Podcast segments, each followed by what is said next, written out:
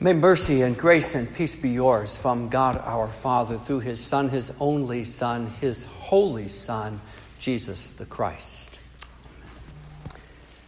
Sometimes we see what we want to see, sometimes we don't see what we want to see. Sometimes we don't believe what we see, and sometimes we don't want to believe what we see. We see skiers and skateboarders and snowboarders competing in the Olympics, but we don't see the repression and the genocide against the Uyghur people in Western China.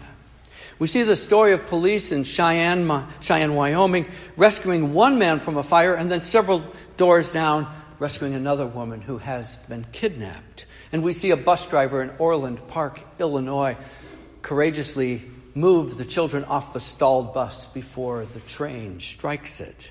But we also see the sad news of a little boy fallen and trapped and dying in a well in Morocco.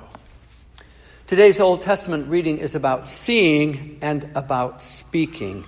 And it's not just for and about Isaiah, it's for and about you and me and us.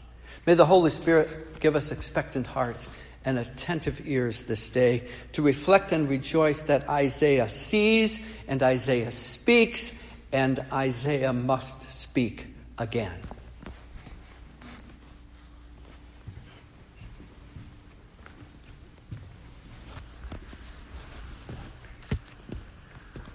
People God dearly loves.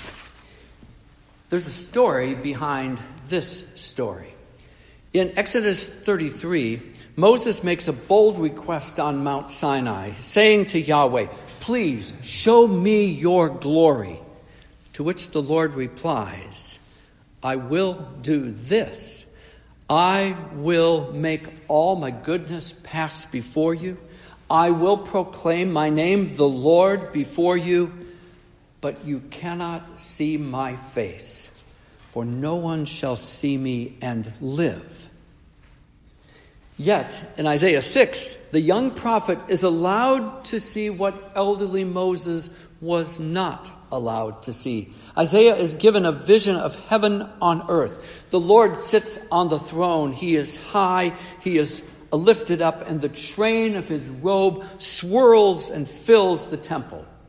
But he's not alone the seraphim stand and then fly above the throne, and these angels cannot be silent. They call out, Kadosh, Kadosh, Kadosh, Yahweh, Tzabaoth.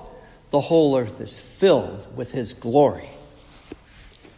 Please take a hymnal in your hands. That's this burgundy covered book that's next to you or in front of you. And turn almost to the back to hymn number 900 and 60. This is a hymn of Martin Luther, a paraphrase of Isaiah 6, written in 1526, so that German Christians could sing in their own language the Sanctus of the communion liturgy. I invite you to follow the words as I sing. Isaiah, mighty seer in days of old, the Lord of all in spirit did behold. High on a lofty throne in splendor bright, with robes that filled the temple courts with light. Above the throne were flaming seraphim. Six wings had they, these messengers of him. With two they veiled their faces as was right. With two they humbly hid their feet from sight. And with the other two aloft they soared. One to the other called and praised the Lord. Holy is God, the Lord of Sabaoth. Holy is God, the Lord of Sabaoth. Holy is God, the Lord of Sabaoth. His glory fills the heavens and the earth. The beams and lintels trembled at the cry, and clouds of smoke enwrapped the throne on high. That was a solo voice, but the great antiphonal hymn that Isaiah hears echoed from one side of the heavenly throne and back and forth.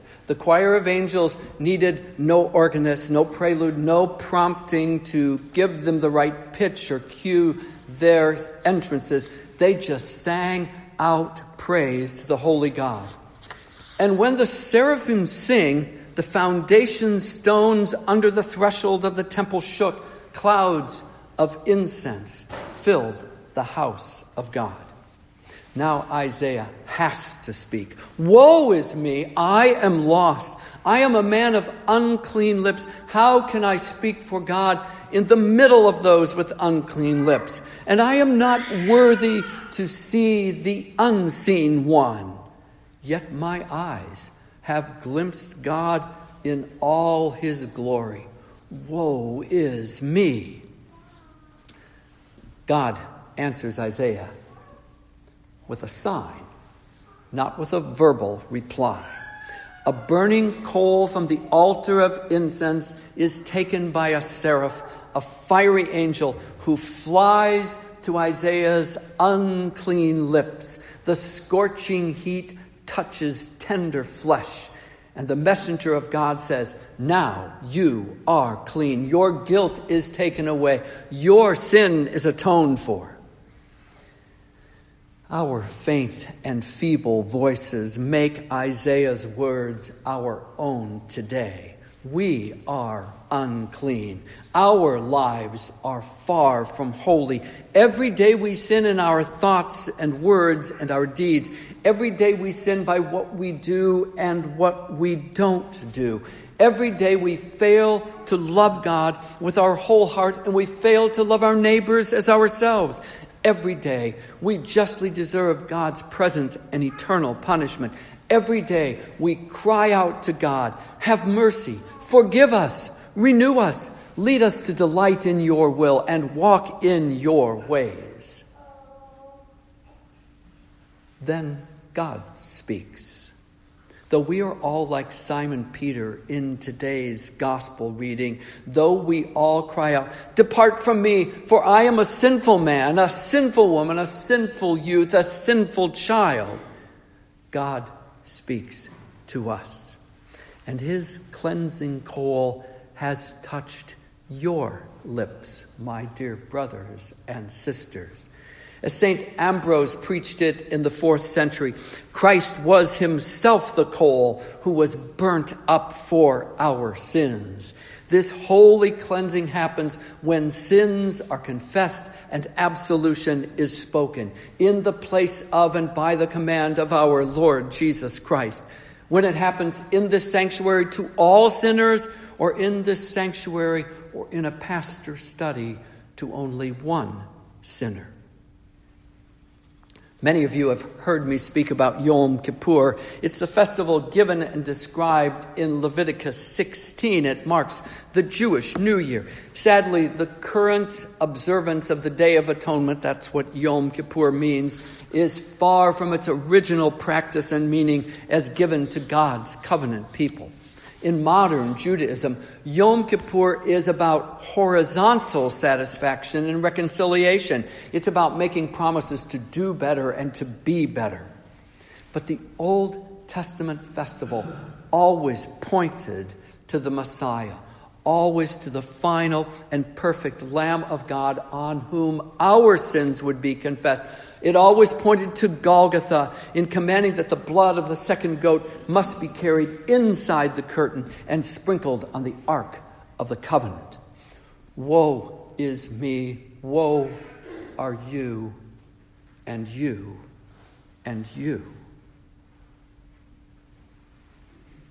That blood should have been ours, yours, and mine. Yet we have seen the unseen one, the Word made flesh, full of grace and truth. We have seen him stretched out on the cross. We have seen him pierced. We have seen him bleeding. We have seen him breathing his last. We have seen the curtain torn open, the barrier removed.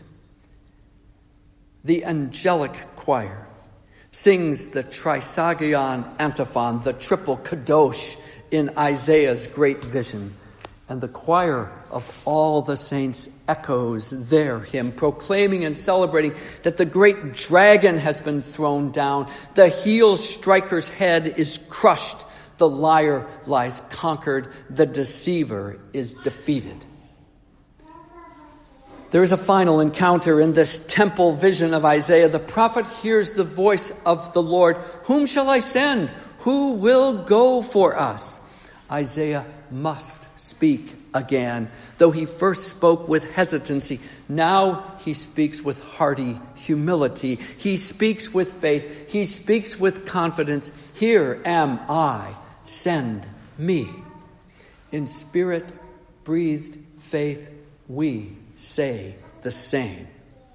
And these made holy lips, my lips and your lips, boldly speak the good news of grace and forgiveness and new life. Holy, holy, holy echoes throughout the church in every divine service in every place. It will echo within these walls at Crown of Light, this upside down boat, in less than 15 minutes. This is always so always until the return of Christ in glory, when vision will become reality. Then we will join with angels and archangels and with all the company of heaven to sing eternal praise to the Lamb who reigns on his throne. Then this will be the song Holy, holy, holy is the Lord of hosts. The new heavens and the new earth are filled with his glory. In the name of the Father and of the Son and of the Holy Spirit. Amen.